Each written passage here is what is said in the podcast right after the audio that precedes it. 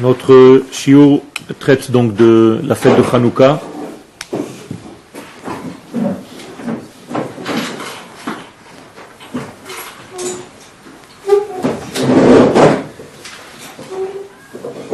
Nous avons rappelé la fois dernière, la fois précédente, que le Midrash nous enseigne que le deuxième verset de la Torah, en réalité traverse en filigrane tous les exils que le peuple d'Israël aura durant son histoire. Et l'un des termes qui apparaît dans ce deuxième verset de la Torah, c'est Chosher. Chosher qui veut dire le noir, les ténèbres, et nous avons donc expliqué par la bouche de Rabbi Shimon ben Lakish que Rocher représente la Grèce, l'exil grec, lorsque cet exil a lieu dans la terre d'Israël, sur la terre d'Israël, en laissant le, le temple de Jérusalem et en réalité en essayant d'une manière vicieuse d'annuler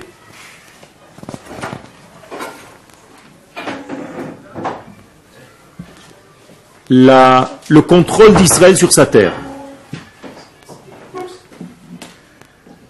Nous avons expliqué la notion de noir qui aveugle et donc qui éteint la sagesse, qui éteint le degré du peuple d'Israël. Et je vous propose de continuer. Haor hem remez olam. Donc, la lumière et le noir ne viennent pas ici indiquer seulement la lumière et le noir dans le premier sens de, ces notions, mais ces notions de lumière et de noir viennent enseigner deux manières d'appréhender le monde, deux manières de voir la vie. Haor, la lumière, lorsqu'on parle de lumière dans la Torah, ou remez kolelet ou mekifa. C'est une vision, une capacité à voir d'une manière globale. Dans le récit de la Torah, le 25e mot de la Torah, donc Bereshit, Bara, Elohim, Et, Hashamayim, Ve'et, Haaretz, Ve'aretz, Aita, Tohu, Vavou, Ve'choshech, Al, Pene, Tehom, Chon, Vayomer, Elohim, Yehi, Or, Vayehi, Or, 25. Le mot Or apparaît en 25e position. Quelle allusion, petite allusion à Hanouka, qui est le 25 du mois de Kislev. Ça veut dire que la première lumière dans le monde apparaît dans le 25e mot de la Torah, après justement cette partie de noir. Oui, mais le premier or. Quel Or Aganous, Je comprends pourquoi euh, la lumière c'est. Parce que lorsque tu vois, regarde maintenant il fait jour, tu vois tout. Tu vois ce qui est proche et ce qui est loin. Alors que lorsqu'il fait nuit, tu vois ni l'un ni l'autre. La seule chose que tu peux toucher, quand il fait vraiment, vraiment noir, noir, noir, c'est toi-même. C'est les choses que tu tiens dans ta main. Autrement dit, dans le noir, dans l'extinction de la lumière, tu es avec toi-même, avec les choses qui te sont très, très, très proches. Lorsque la lumière est claire, tu vois les choses et tu peux voir d'une manière globale. Et pourquoi le 25 de Kislev alors? Parce que le 25 de Kislev, c'est une allusion que dans l'histoire du peuple juif, un jour, le 25e du mois de Kislev, va réapparaître la lumière qui s'était en réalité cachée dans la création du monde. Et cette lumière, bien entendu, est apparue grâce à cette fête de Hanouka. Et c'est pour ça que les Chachamim nous disent que cette lumière, en réalité, c'est la lumière qui a été cachée, qui a été rassemblée, qui a été archivée par Akadosh Baruchou pendant la création du monde parce qu'il ne voulait pas encore la dévoiler. On l'appelle donc Or Haganouz, la lumière cachée, Gniza, on l'a mise dans une archive, et on attend de la sortir un jour dans l'histoire. Et elle est sortie, effectivement, à Hanouka, à la période du miracle, mais La nouveauté, c'est qu'elle sort à chaque Hanouka de nouveau. C'est-à-dire à chaque fois qu'on approche de 25 qui se lèvent de l'année, à la, fois, la première fois que vous allumez la première bougie de Hanouka, en réalité vous faites apparaître cette même lumière première qui a été donc cachée. Ken, C'est la même lumière qui a été enlevée après la faute de la maréchale? Ken, c'est la même lumière. Ken, Euh, le 25, c'est le miracle de la bougie ou c'est le miracle de la guerre? C'est le, le- au moment où ils sont rentrés au temple, c'était le 25 qui se lève. Et c'est en même temps que le premier miracle s'est passé parce qu'ils ont rallumé en fait. Ken, Euh, c'est- c'est- en fait, c'est euh, c'est une période foncière qui peut être euh, que mauvaise si on, si on doit, mettre, euh, doit mettre de la lumière pour, euh, pour s'éclairer en fait. Pour éclairer, euh, je comprends pas ta question, sois clair. c'est c'est- une période mauvaise en fait. C'est une période qui est noire. C'est pas une période mauvaise, c'est une période où la lumière est cachée.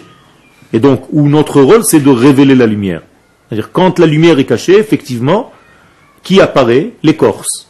L'écorce, c'est-à-dire la clipa, l'élément qui vient cacher la lumière. Si je dévoile cette, cette lumière, la partie extérieure euh, se remet en réalité à son véritable niveau. J'explique. L'exil de Grèce a causé quelque chose de très grave dans le judaïsme. C'est qu'il a déconnecté, c'est comme s'il a en- enlevé l'essence même de notre Torah. Il n'était pas contre la Torah, mais la Torah au niveau de son extériorité, de sa façade, de sa facette externe. Mais il a enlevé, cet exil voulait tenter d'enlever la neshama de cette Torah. Autrement dit, de faire de la Torah un élément humain et pas un élément divin. Ça veut dire que la Torah n'est pas une prophétie. La Torah, c'est juste une sagesse. On ne sait pas trop d'où elle est arrivée. C'est le peuple d'Israël qui a offert une nouvelle sagesse au monde. Et nous, les Grecs, on est très très contents de ce don. On va d'ailleurs utiliser cette Torah, on va la traduire en grec et on va la mettre avec les autres livres de philosophie que nous avons déjà. Quel est le problème dans ce degré-là? Il y a marqué que la Torah a été traduite en grec le 8 du mois de Tevet, comme ça dit la Gemara, le Shulchan Aruch, euh, au Siman 580, petit B, et que trois jours durant, le monde a été en fait éteint. Trois jours, il y a eu le noir dans le monde lorsque la Torah fut traduite en grec. Pourquoi? Ben, Tout simplement parce que quand tu traduis quelque chose, tu traduis en réalité que la face extérieure. Tu ne peux pas traduire le sens profond. Donc on va prendre un mot, on va le traduire. Donc ça peut te donner n'importe quoi. C'est comme si tu prenais un texte et tu le traduisais avec un programme d'ordinateur. Et tu perds en réalité le sens profond de ce texte. Or, la Torah ne peut pas se traduire, ne serait-ce que le premier verset, Bereshit, bara Elohim et Hashamayim et. Comment tu peux traduire ça? Tu peux pas dire au commencement Dieu créa le ciel et la terre. C'est faux. C'est déjà une fausse traduction. Parce que Bereshit ne veut pas dire au commencement. Il y a plein, plein, plein de- de- d'explications. Alors, comment tu peux faire? Donc, la Torah ne peut pas se traduire en aucune langue. C'est pour ça sans arrêt que je vous dis, le fait de parler en français, c'est déjà une trahison. Traduction égale trahison. On ne peut pas. Donc à chaque fois, il faut revenir à l'hébreu. Il y a des gens qui ont le plaisir d'étudier la Torah dans une langue étrangère à la Torah elle-même. C'est pas possible. La Torah, c'est un langage du divin, béni soit-il. C'est avec cette Torah qu'il a créé le monde. C'est avec des codes, des paroles, des mots, des lettres, des verbes collés au Créateur lui-même en hébreu. À partir du moment où tu parles cette Torah extérieurement, tu as en réalité déconnecté la face extérieure de sa neshama. Donc regardez dans le mot Yevani, il y a le mot Chitzon. Chitzon qui veut dire extérieur. Donc enlève le mot Yevani dans le mot Chitzon, il te reste Chatz. Chatz Yavan. Chitzoni, Chatz Yavan. Qu'est-ce que ça veut dire Chatz Yavan? Chatz en hébreu, c'est la racine du mot Chatzitza. C'est-à-dire séparation, obstacle, écran. Donc moralité, la graisse vient faire un écran entre le chitzon, entre l'extériorité et l'intériorité. Et c'est pour ça que vous pouvez maintenant faire attention de ce qu'on dit dans le Alanissim. Qu'est-ce qui est marqué dans l'Alanissim Alanissim, vala purkan, vala vala teshuot, she'asita lavotenu, ken, bayamim ahem, bazman. Alors, à Purim, on dit Mordechai et Cohen Gadol, Trashmonai ou Banav, ta ta ta ta ta ta Et qu'est-ce qu'il y a marqué là-bas? Les Shakecham mitoratecha, Ça veut dire les Shakecham mitoratecha. Leur faire oublier, tu as raison, c'est la même racine que le mot noir, rocher, et shichecha c'est l'oubli, donc l'oubli et le noir c'est la même chose. Quelqu'un qui a un trou noir c'est qu'il a oublié. Mitoratecha, de quoi? De ta Torah à toi, Kadosh Baruch c'est-à-dire, tu leur laisses leur Torah à, eux. Laisse-leur une Torah logique. C'est ce que voulaient les Grecs. Laissez aux enfants d'Israël une Torah logique, une Torah cartésienne, une Torah de la logique humaine, mais enlevez-leur la Torah divine. Donc le texte est très très précis. Le Shakecham Torah techa, pas Torah. Il n'y a pas marqué le faire oublier la Torah. Enlevez l'intériorité de la Torah de l'étude. Autrement dit, enlever la partie cachée de la Torah, empêcher le peuple juif d'étudier le secret. Mais non, parce qu'ils ne les ont pas forcés à étudier leur texte grec. C'est- Ça n'a aucun rapport. C'est une influence. Parce que, parce que quand ils ont traduit le texte en grec, c'était peut-être pour eux, pour que eux, ils- Non, non, c'est pour le monde entier. C'est pour faire en sorte que la Torah devienne encore une sagesse dans le monde. C'est un texte qui nous plaît.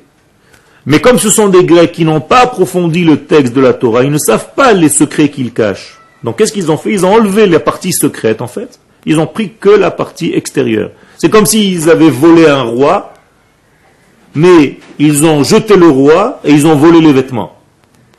Donc en réalité, qu'est-ce qu'ils ont pris de la Torah? Que les vêtements. Mais non, parce qu'ils n'ont pas jeté le roi, justement. Mais bien sûr qu'ils le jettent. Quand tu traduis, tu jettes le roi. C'est ce que je viens d'expliquer. Mais non, parce que je comprends pas, ils, ils ont pas.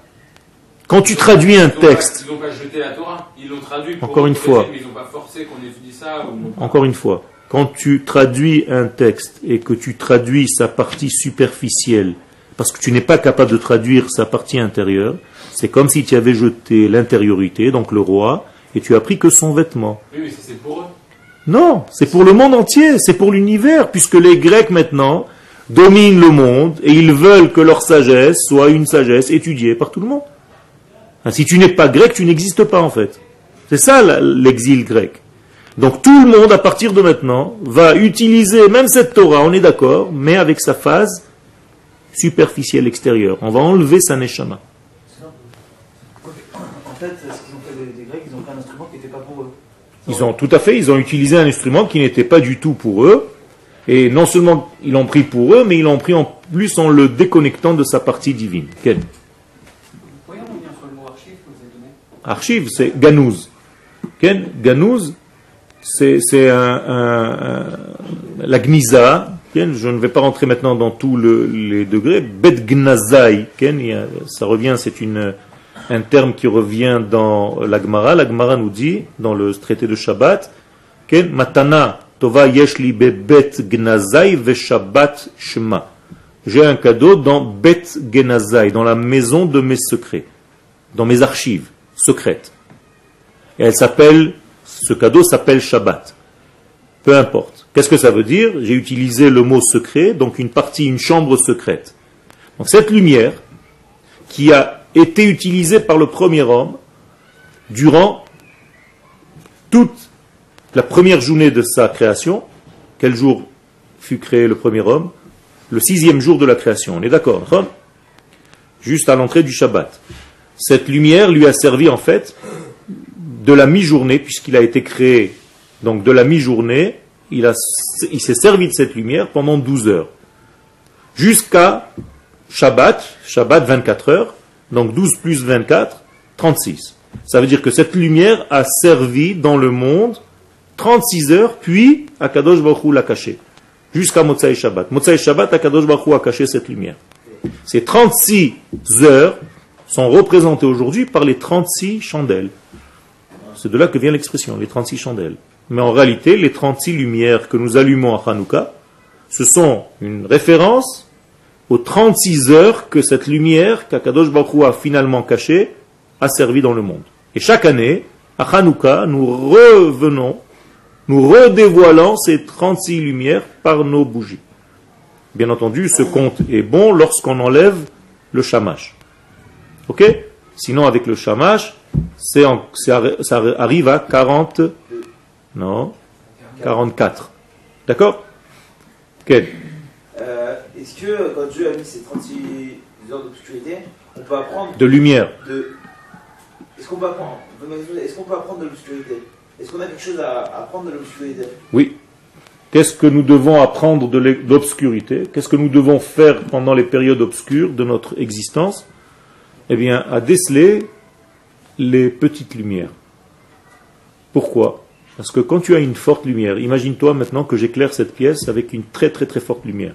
Tu ne pourras plus voir les nuances entre les choses. Tout va être tellement fort que tu vas perdre en fait la notion de nuance. On est d'accord ou pas? Tu tues les nuances, tu tues les reliefs. Tout est aplati par la grande lumière. Qu'est-ce que Akadosh Baruch fait? Il diminue l'intensité de la lumière, presque à faire du noir. Et dans le noir, chaque petit degré éclaire. Tu allumes une allumette dans la nuit, on dirait que- qu'est-ce que tu as fait? Tu allumes une lumière en plein milieu du soleil, personne ne fait attention à cette allumette. On est d'accord Ça veut dire que les moments où il fait un petit peu sombre dans ta vie, utilise ces moments-là pour pourquoi faire? Pour trouver non, pour trouver les nuances, les petites nuances que tu as dans ta vie. Parce que tu vas pouvoir les voir réellement. Quand vous éclairez un tableau, que vous l'éclairez trop fort, ça massacre toutes les couleurs, on voit rien. Toutes les couleurs disparaissent. Elles s'aplanissent. Quand vous met- mettez un éclairage subtil, très très très très fin, mais toutes les couleurs ressortent. D'accord? Mais justement, c'est dans le milieu, tu n'arrives pas encore à voir, il faut diminuer la lumière et laisser à l'homme la place de chercher dans le noir. L'exemple clair, classique, c'est pendant les trois jours de ténèbres en Égypte. Qu'est-ce qui s'est passé pendant ces trois jours en Égypte? Il faisait noir, complet, et les enfants d'Israël ont utilisé ce moment-là pour, non, pour aller chercher chez leurs voisins égyptiens tous les ustensiles. Alors pourquoi les sages nous disent qu'est-ce que c'est quoi cette histoire-là? Ils ont utilisé ces trois jours de ténèbres pour aller voler? Non. Ce sont des choses qu'ils ne voyaient pas quand il faisait jour. C'est-à-dire il y a des choses que tu n'arrives pas à voir dans ta vie quand il fait trop jour. Quand tu es trop éclairé, tu ne vois plus rien. Pourtant, chez eux, c'était pas l'obscurité. Chez qui? Chez eux. Oui, mais c'est pour ça qu'ils allaient chez les Égyptiens. Qui? C'est ce que je dis. Pendant les- ces trois jours de ténèbres, avec le ténèbre très très fort chez l'Égyptien et la manière de voir du juif malgré ces ténèbres, il pouvait voir les nuances. Et donc, faire un tri et sortir tout ce qui appartient à Israël. C'est comme si seulement les éléments qui appartiennent au, peuple d'Israël euh, euh, étincelaient. Et il se disait, voilà, si tu prends ça et tu prends ça et tu prends ça et tu prends ça. Ça veut dire que ça m'appartient, mais il fallait diminuer la lumière pour que je le vois. On va utiliser cet exemple dans notre vie courante. Quand tu es dans une période un petit peu triste dans ta vie, ou malade, ou chas shalom dans un degré où ta lumière est un petit peu éteinte, tu es fatigué. Alors qu'est-ce qu'il faut faire pendant cette période-là? Utiliser ces moments-là pour fouiller à l'intérieur de ta personne, de ton être, où sont les éléments que tu as un petit peu perdus, que tu n'as pas verbalisé, que tu n'as pas décodé. C'est pour ça que le mot maladie vient du mot que tu as du mal à dire. C'est les choses que tu as du mal à dire normalement. Donc c'est la maladie. Et au moment où tu vas être malade, tu vas dire ces choses. Et c'est pour ça que vous entendez souvent des malades qui, lorsqu'ils étaient en bonne santé, ils s'en fichent complètement de tout. Et dès qu'ils sont malades, tu les vois, ils deviennent sérieux. Tu sais, j'ai beaucoup réfléchi. C'est pas par hasard si j'ai ça maintenant, j'ai changé d'optique, je suis en train de voir la vie d'une autre manière. C'est vrai, d'accord? Pourquoi ça se passe comme ça? Ben Parce que la mal a dit, a ouvert sa bouche et maintenant elle dit. C'est-à-dire que le malade commence à ouvrir le verbe et il commence à dévoiler ce qui était mis un petit peu dans, la cave lorsque la lumière était grande. Il était tellement dans le niveau supérieur. en exaltation, qu'il ne voyait pas ces nuances et ces vérités et ces valeurs de la vie. Alors quand tu commences un petit peu à tomber, quand tu as une petite gifle des fois de temps en temps, une petite remise en question, tu commences à réfléchir et tu te dis finalement, il y a plein de petites nuances que je n'ai pas vues. Ok Et c'est à ça que ça sert. Ok Pourtant, dans la nourriture, on disait que la lumière qui nous permettait de voir cette fameuse lumière d'un bout à l'autre de l'univers. Oui. C'est ce exactement ce que je suis en train de dire. C'est pas une lumière physique. Voir du bout à l'autre de l'univers, tu comprends bien que c'est pas euh, Batman ou Superman, Ken qui sort des rayons laser de ses yeux. Ken, je parle d'une lumière qui te donne une sagesse de pouvoir voir ce qui va naître de ton acte d'aujourd'hui. C'est ça, voir du début à la fin. C'est-à-dire qu'avant d'agir, je réfléchis. Et je suis sage maintenant. J'ai cette lumière cachée en moi qui me permet de voir que si je fais ça, eh bien ça va donner comme conséquence ça. C'est ça, voir du début à la fin. D'accord? Comment comprendre ce cas-là de Si lui-même comprenait, s'il y a grâce à cette lumière, pouvait- qu'est-ce qu'il a, qu'est-ce qu'il a voilé pour le. Ben, ce qu'il a voilé, c'est une autre question, ça ne fait pas partie du cours d'aujourd'hui, mais c'est une, une pénétration de l'influence du serpent, c'est-à-dire une curiosité qui n'était pas de son monde et il est descendu. Permettez-moi de continuer le texte, sinon on va jamais avancer. Donc, Roim Gam. Donc la lumière nous permet de voir aussi de loin. Ou Beota Me'achdim et kol hanimtza svivenu. Et donc cette vision nous permet de faire le lien entre tout ce qui se passe autour de nous. C'est-à-dire je visualise, grâce à cette lumière, tout ce qu'il y a autour de moi. Le umadzot, face à cette lumière, vient le noir. Chosher. Makpi et Adam. Qu'est-ce qu'il fait, le noir? Il paralyse, paralyse l'homme. C'est comme s'il le congelait. Dès qu'il fait nuit, vous avez un moment d'hésitation, vous ne bougez plus. Imaginez-vous maintenant que tout s'éteignait, que le, le soleil s'éteint, que tout s'éteignait, on ne bouge pas une seconde, on se demande qu'est-ce qui s'est passé. Et donc l'homme est figé sur place, c'est-à-dire que son existence s'est réduite complètement à sa personne. Il est bloqué dans son personnage lui-même. Vehu meshader shel hafrada. Donc il est complètement déconnecté de tout ce qu'il y a autour de lui. Donc il est plus capable de bouger même. Mikola Sovev Adam, il est paralysé parce qu'il est en train de tâtonner, il se demande ce qui est en train de se passer. Et encore, son degré de recherche commence quelques secondes plus tard, parce que le premier degré, c'est une paralysie. Donc il va essayer de savoir où est-ce qu'il est, où est-ce qu'il se trouve, est-ce que la lumière va revenir. Donc il a quelques secondes d'annulation de l'être. Donc le noir cause une vision individualiste de l'existence. C'est-à-dire, il n'y a que moi, je ne ressens que moi maintenant, j'entends en filou ma respiration. Je me fais peur, il n'y a plus rien autour de moi. Donc il y a une séparation avec tout ce qui m'entoure. Est-ce que vous comprenez ces notions? Le noir éteint la vision de l'autre. Il n'y a plus l'autre. Il n'y a que moi. Donc je ne vois plus plus loin que le bout de mon nez. C'est l'expression. Pourquoi? Parce que mon nez, c'est encore moi. Mais en deux, au-delà de mon nez, je ne vois plus personne. Donc je deviens égoïste.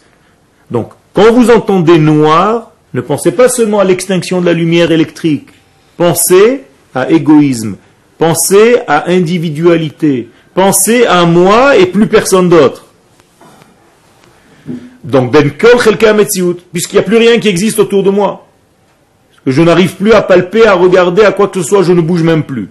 Il n'y a que moi et moi. Et c'est comme ça que le Zohar exprime le monde du noir, le monde de la nuit. Qu'est-ce qu'il appelle ça? Alma de Pirouda. Je traduis, si en araméen, un monde de séparation. Alors, N'existe que ce qui est là avec moi maintenant. Je suis séparé, déconnecté de tout le reste.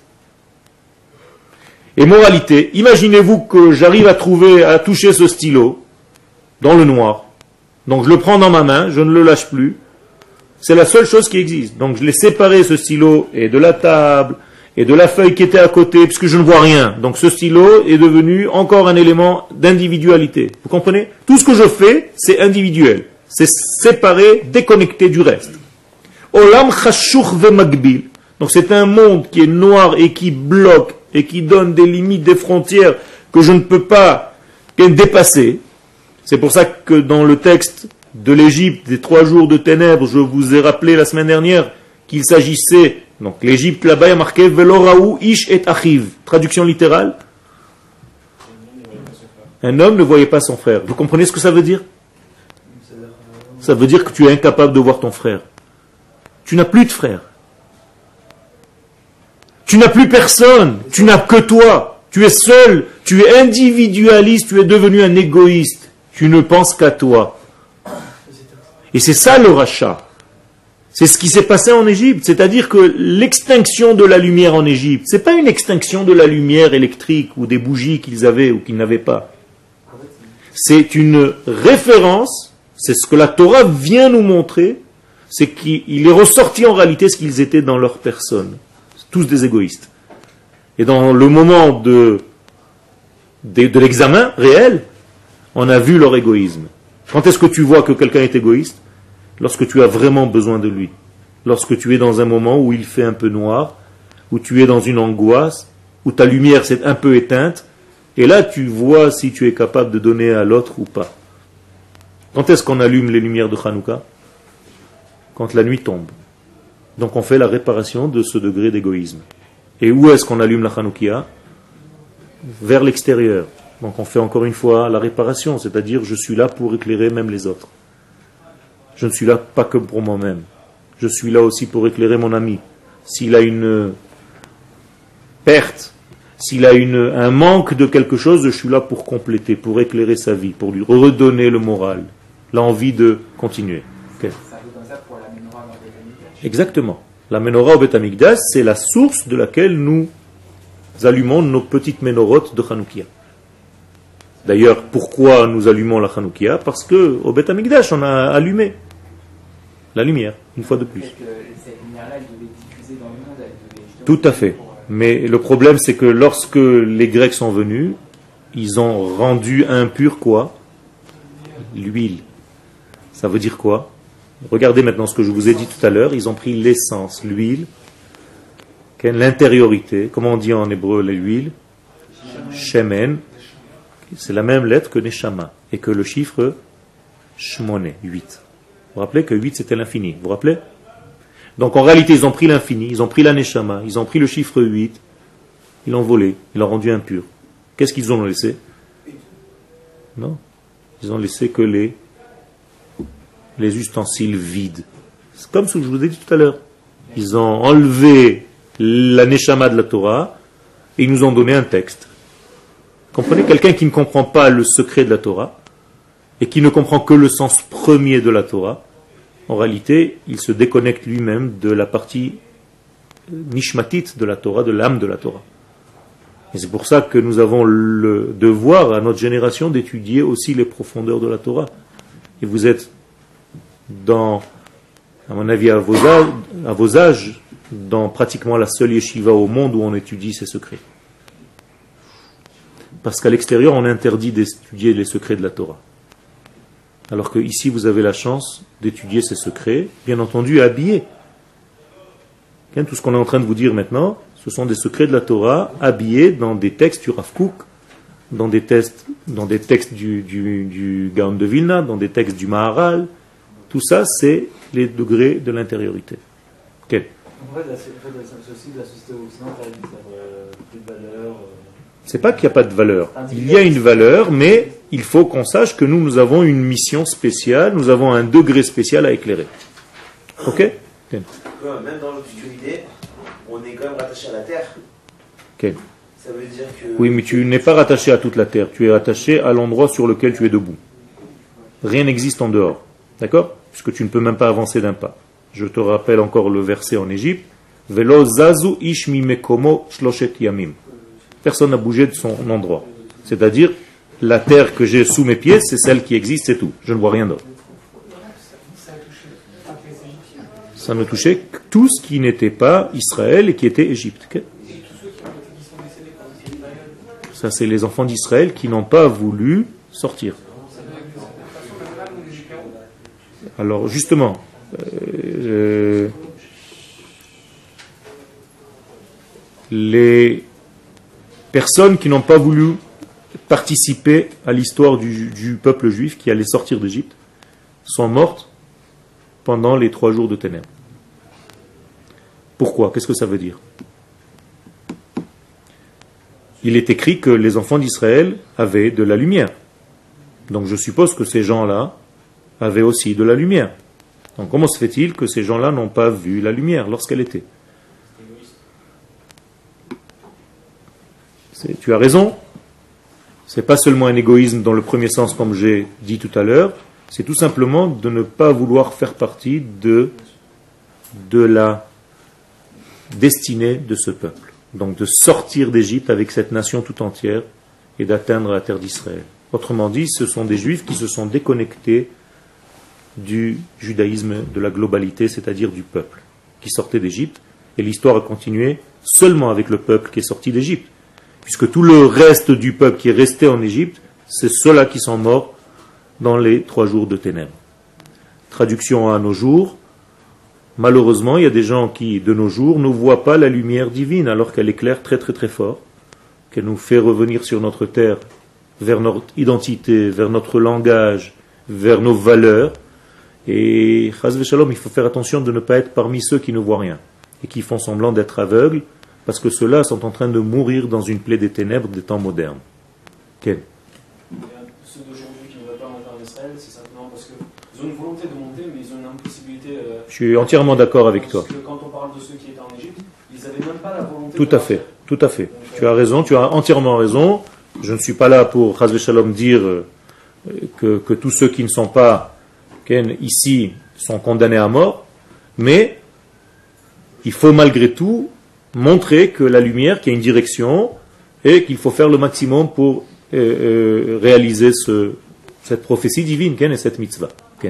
Pourquoi Akadosh nous a demandé en Égypte de nous affirmer en mettant du sang sur les portes, donc de faire nous-mêmes un acte, s'il savait déjà avec la lumière, comme vous dites, qu'on était séparés du peuple qui n'avait pas vu la lumière? Oui, ça ne suffisait pas. Il fallait aussi prouver que tu n'avais pas peur des personnes qui étaient à côté de toi. Donc c'était pour te prouver à toi dans quel camp tu étais. Égoïste au niveau du peuple alors? Oui, ça s'appelle être nationaliste. C'est pas de l'égoïsme au niveau du peuple. Il y a un mot pour ça, ça s'appelle être nationaliste. Une fois que tu as été nationaliste, alors tu peux commencer à être universel. Tu peux sortir ta Torah vers les nations du monde. Mais au départ, il faut que tu retrouves ta nation. Tu ne peux pas arriver à dévoiler ta lumière aux nations si tu n'as pas encore intégré ta nation toi-même. Cette nation, on l'a on l'a retrouvée, puisque c'est ceux qui Non. voyaient qui. Non, ceux pas qui encore. Pas encore. Pas, en- pas tout à fait. Pas jusqu'au bout. Ok? Alors, ou que divrei à Rav Kook, donc le monde de la séparation, et le Rav Kook appelle ça dans Meorot Areia, qui guédé, regardez ce qui est en gras, qui guédé Rachosher, comment je définis le noir, dit le Rav Kook, ou pirut kol davar bifne atzmo. Traduction, la séparation de chaque chose, de chaque élément, pour lui-même. D'accord? Ça veut dire chaque élément devient lui-même une entité séparée du tout. She'enom habit el zulato. Regardez bien, bien, bien les textes du Rav Kook, qui ne regarde rien en dehors de lui-même. Il n'y a que lui-même qui s'intéresse. À la fin de l'année, vous allez avoir une photo du groupe. Et lorsque vous allez recevoir cette photo, pendant une demi-heure au moins, vous allez vous regarder vous-même. Après seulement, peut-être que vous allez commencer à regarder les autres, mais finalement, vous allez encore regarder vous-même, et après vous allez mettre la, photo dans un tiroir. Ce qui prouve bien que l'homme est un égoïste par nature, et que c'est ce qui l'intéresse à lui. Si un jour vous avez écrit un, un article dans un livre, vous vous en fichez complètement, vous tournez toutes les pages pour arriver à votre article. Alors qu'il y a beaucoup d'autres qui ont écrit d'autres articles, et la même chose dans tous les domaines. C'est qui qui nous a donné cette nature C'est Dieu. D'accord. Ça veut dire que cette nature, c'est la base avec laquelle on vient dans ce monde, mais qu'il faut rapidement la dépasser. Ça veut dire que, effectivement, quand un enfant naît, c'est important qu'il développe cette quelle protection de soi, mais très rapidement, lorsque tu grandis, il ne faut plus que tu restes à ce niveau-là, sinon tu deviens, chas racha, dans les initiales en hébreu, resh, shin, ain, racha, c'est ratson, la volonté, shel, de atzmo. Donc la volonté de lui-même. C'est ça le rachat. Le rachat ne pense qu'à lui tout le temps. Donc il n'y a aucun lien entre cet élément et l'autre, entre cette personne et l'autre. Pourquoi? Parce que le noir enveloppe tout le monde. Vezeu geder achosher, dit le Rav Kook, c'est comme ça qu'on définit le noir. Donc vous voyez, il ne te dit pas que c'est l'extinction d'une lumière. Tout de suite, il te traduit le degré de noir en degré de sentiment humain, c'est-à-dire d'égoïsme, de, de, de- d'individualité. Shachen karov le vavo. Donc le Rav maintenant va un petit peu aller plus loin et il va dire c'est très très très proche du tohu bohu. Pourquoi il dit que c'est très proche du tohu d'être dans cet état Qu'est-ce que c'est que le tohu bohu? Hein? Le balagan Non. Non Non Alors si vous ne dites pas en hébreu, vous ne pouvez pas comprendre. Encore une fois, je reviens à l'importance de comprendre en hébreu. Tohu vebo hu. Traduction, il y a tout en lui, mais dans un désordre total. C'est-à-dire tout y est, mais tu ne vois rien. Pourquoi? Parce que ce n'est pas dans l'ordre, ce n'est pas à la place. Donc qu'est-ce que c'est que le tohu bavo ici le noir? C'est la même chose. Tu es, les autres éléments sont aussi. Mais j'ai éteint la lumière, plus personne n'existe pour moi. Ça veut dire que les choses ne sont plus en ordre parce que je me suis retiré, je suis devenu moi-même une personne à part entière, mais plus que ça, entièrement à part. Et donc séparé complètement du tout. Un homme qui sort du tout, marqué Altifrosh min si tu sors du tout, si tu n'es pas avec tes frères, si tu ne vis pas au rythme de tes frères, tu es dans une situation très très très dangereuse. Et ça, c'est le noir. Maintenant, on arrive à l'exil grec. Vehine. Le Rav Harlap nous écrit, nous explique que lorsqu'Akadosh Baruch a créé le monde, il a créé des mesures pour chaque chose. Qu'est-ce que c'est que la création du monde? C'est la mise en mesure de chaque chose. On est d'accord? Là va être euh, euh, l'océan, là va être euh, la terre, là va être le jour, là va être la nuit. Et on sépare les choses, on met un ordre et chaque degré est dans une case. Et lorsque la nature, avant la faute du premier homme, il fallait que, dans ces mesures que Dieu a créées lorsqu'il a créé le monde, on arrive à voir l'infini. Il ne s'agit pas de rester dans les limites, dans les tiroirs. Vous comprenez? Ça veut dire que le monde, effectivement, est fabriqué et créé en forme de tiroir, de cloison, mais toi, dans ce monde, tu peux arriver à l'infini, à partir de ces cloisons. C'est-à-dire, il ne s'agit pas de rester à l'intérieur de ton petit casier. Aval, cependant, qu'est-ce qui s'est passé? Les acharachet, quand l'homme a fauté, au lieu de découvrir l'infini du monde fini dans lequel tu es, qu'est-ce qui s'est passé en réalité? On est tombé encore plus dans le monde fini, c'est-à-dire le tiroir est devenu un double tiroir une double poche. C'est-à-dire, les choses se sont cachées doublement. Au lieu de sortir et de voir l'infini qui unit le tout, on est tombé dans un degré qui nous cache doublement et il nous cache même la cachette. C'est ce qu'on dit aster astir. C'est-à-dire, je vais camoufler le fait que le monde est dans une cachette. Autrement dit, tu vas même pas savoir que tu es caché, que Dieu est caché dans ce monde. Donc tu ne vas plus chercher. Verak Israël, Am Kedosho. Et il est resté une seule mémoire dans l'humanité, et cette mémoire est restée dans le peuple d'Israël, Mitzat Klaliuto au niveau de notre collectif. C'est pour ça qu'il est écrit que Yaakov Avinu n'est pas mort. Qu'est-ce que ça veut dire qu'il n'est pas mort? S'il n'est pas met, la preuve c'est qu'il est mort. Alors, qu'est-ce que veulent dire nos sages Ken, dans la Gemara de Ta'anit à la page 5, Yaakov Avinu lo met Alors regardez les lettres, met. S'il est lo met, hein, alors qu'est-ce qu'il est? Inversé, inversez les lettres. Non. Lo met, donc prends le mot met. Tam. Tam, qu'est-ce que ça veut dire tam? Non? Entier. Tam venishlam. C'est-à-dire, Yaakov Avinu n'est pas mort, pourquoi? Parce qu'il était entier. C'est-à-dire, quand tu es dans l'entité, tu ne risques jamais de mourir. Quand tu es dans l'individualisme, tu es tout le temps dans un risque de mourir. Hein? Un exemple très simple. Un arbre avec ses feuilles, tout le monde vit. On est d'accord? Pourquoi? Parce que tout le monde tire son énergie du tronc, de l'arbre, des racines. Maintenant, tu passes, toi, et tu prends une petite feuille. Pic Elle a été déconnectée du tout. Qu'est-ce qui se passe avec cette feuille-là maintenant? Elle est en train de mourir. C'est fini. Elle va sécher. Dans quelques heures, tu verras qu'elle est déjà morte. C'est la même chose au niveau du peuple d'Israël. Si tu te déconnectes de l'arbre, tu es déjà dans une situation de mort. Même si tu bouges encore, c'est en réalité un mouvement qui trompe. C'est comme quelqu'un, qui met ses deux doigts dans la prise. Quelqu'un qui le regarde de loin, il se dit, il danse, il est vivant. Moi, je le vois danser. Ken, C'est pas réellement une véritable danse. Parce qu'après cette danse-là, il tombe par terre raide. Eh bien, il y a des gens qui en donnent l'impression de danser encore, mais en réalité, ils sont déjà morts. Mais alors, on peut très bien vivre sur l'arbre avec le tout, sans appliquer la Torah. Encore une fois, le, le degré de tout cet arbre, c'est justement et la Torah et la vie en communauté, puisque la Torah nous donne une vie au niveau du clal, et pas au niveau de l'individu. Je vous ai déjà dit à plusieurs reprises, peut trouver une vie au niveau du clave. qui sont- non, tu ne peux pas. Pourquoi? Parce que le- toutes les mitzvot sont des mitzvot qui sont relatives à la nation d'Israël, et ce ne sont pas... vie au niveau du les mitzvot. Non. Si on reconnaît À partir du moment où tu es dans le clal, tu es déjà en train d'appliquer la loi du clal.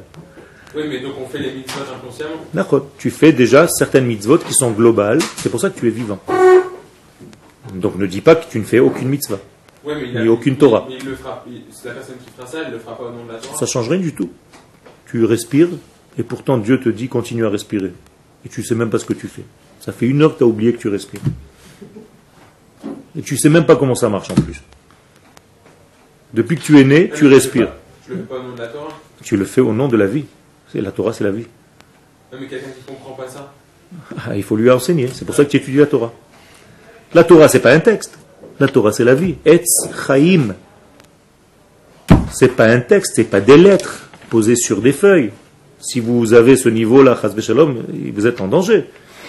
Il faut comprendre que la Torah, c'est la vie. C'est un enseignement de vie. On n'est pas là en, en train d'enseigner des textes. C'est des textes relatifs à la vie. Ok? Tu as toujours une question? Ah ouais, Tu es électrifié? Vas-y. Ah, Non, non, non, non, euh, une personne qui mange du porc, un juif qui mange du porc, mais qui reconnaît qu'il est juif et qui sait qu'il est juif, il est rattaché à l'arbre quand même, même s'il n'a jamais tué la Torah, vous savez. Il y a quoi qui dit Ça veut dire qu'il est attaché à la source de la vie et ça dépend pourquoi il a mangé du cochon.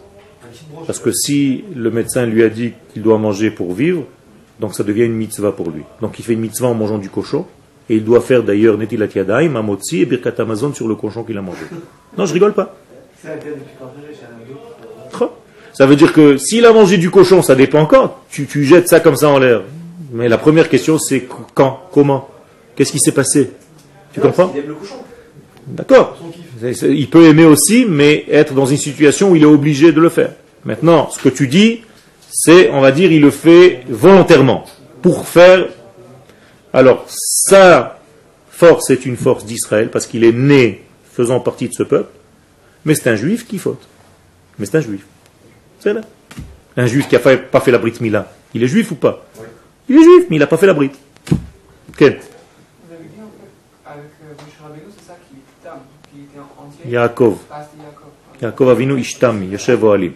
Donc, ולכן יכולים ישראל מתוך הגבול להגיע לבלתי גבול בסוד, גם נצח ישראל לא ישקר. Ça veut dire que le peuple d'Israël, qu'est-ce qu'il fait Il arrive, à partir des limites dans lesquelles il se trouve, il arrive à atteindre l'infini. Qu'est-ce que ça veut dire Réellement, ça veut dire que le peuple d'Israël, à partir du monde structuré, bien, bien, bien ficelé, bien mis en tiroir, dans lequel nous nous trouvons, puisque chacun de nous est différent, chacun de nous s'habille différemment, chacun de nous pense différemment, chacun de nous parle différemment, on ne ressemble pas les uns aux autres. Et pourtant, on peut arriver à voir des degrés qui sont de l'ordre de l'infini. Comment est-ce qu'on peut arriver à ces degrés-là? Justement, avec l'infini qui nous a donné, il nous a donné la Torah. Donc lorsqu'Akadosh Baruch Hu nous a donné la Torah, c'est en réalité un cadeau qui nous vient du monde infini dans le monde fini. Donc, si je j'étudie la Torah, qu'est-ce que je fais en réalité? Je m'imprègne d'un monde infini alors que je suis moi-même dans un monde fini. Vous comprenez? Donc étudier la Torah, c'est tout le temps, tout le temps, tout le temps faire le lien entre l'infini et le fini. Puisque je suis dans un monde fini malgré moi, je suis né là-dedans, mais j'ai des éléments qui me viennent de l'infini pour m'éclairer mon monde fini. Et ça, c'est la seule mémoire au monde. Aucune nation au monde n'a reçu une Torah venant de l'infini. Toutes les religions du monde, ce sont des religions inventées par des hommes. Donc ils ont été ici, ils ont créé une religion à partir d'ici. C'est-à-dire dans son propre tiroir, par son cerveau à lui, il a créé une approche vers quelque chose d'infini. Ce qui est complètement subjectif, donc complètement faux. Nous sommes le seul peuple sur terre qui a reçu la parole de l'infini, malgré nous, qui nous est venu de l'extérieur de notre petit tiroir et qui nous a donné des éléments qui nous viennent de l'infini dans son monde fini. Donc si je suis un Talmid Racham, si j'étudie la Torah, si j'applique les mitzvot, j'ai la capacité de sortir du monde structuré et fini pour dévoiler un monde infini, tout en restant dans ce monde fini. Je ne suis pas en train de me sauver. mais j'éclaire ce monde fini par un éclairage supérieur. C'est ce qu'on fait dans les lumières de Hanouka. Les lumières de Hanouka, c'est apporter la lumière de l'infini pour éclairer notre monde noir, notre monde fini, notre monde de tiroir, notre monde sclérosé, notre monde de ténèbres, par une lumière qui vient de l'infini. Si vous pensez à ça quand vous allumez les veilleuses de Hanouka, votre allumage sera complètement différent des autres années. C'est-à-dire à chaque fois que j'allume les lumières, c'est l'infini qui vient dans le fini. Et c'est à ça que je dois penser. Ok Euh, étudier la Torah, c'est lien aussi. D'accord.